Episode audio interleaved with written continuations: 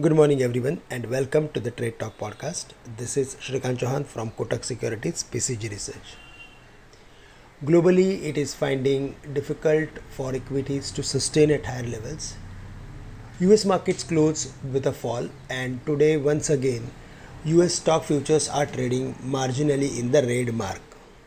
Singapore Nifty is down 40 points. Among key macro factors, the dollar index slipped below the level of 112 and the 10 year bond yield is currently at 3.78, providing some relief to emerging markets. However, if we go through with our markets, then on Thursday again the market failed to sustain at higher levels. In the second half, the market started trading below the mark of 16,900 which was negative. And based on that we saw some uh, consistent sell off uh, in the second half. Uh, the market closed at the lowest point of the day around 16,820 uh, the market managed to sustain above the levels of 16,790 which was our support level. But um, today on the back of weakness in the global markets we are going to see further more weakness and Singapore Nifty is already down more than 40 to 60 points.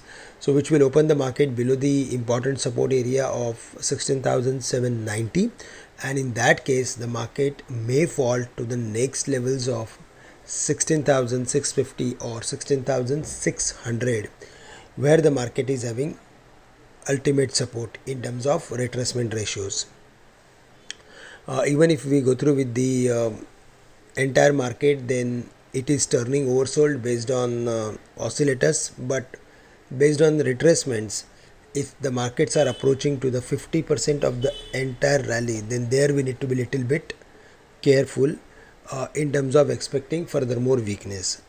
Uh, around 50% retracement levels most of the time we saw we see some contra activity uh, buying emerges and uh, we see some reversal activity.